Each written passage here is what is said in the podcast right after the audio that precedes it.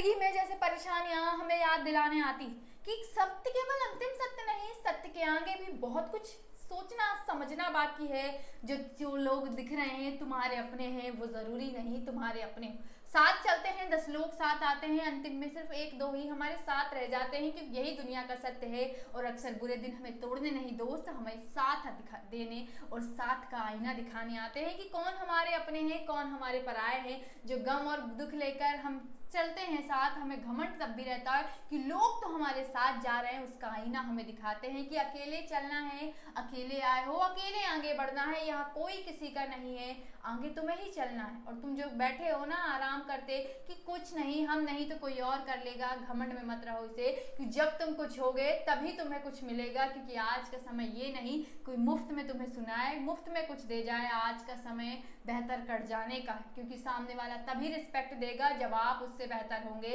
इसलिए करो ना आराम, कुछ बेहतर करो, क्योंकि परिस्थितियाँ जब तुम्हें गिराने आए तो मजबूती से खड़े होने का नाम ही ज़िंदगी है, ये याद रखना मेरे दोस्त।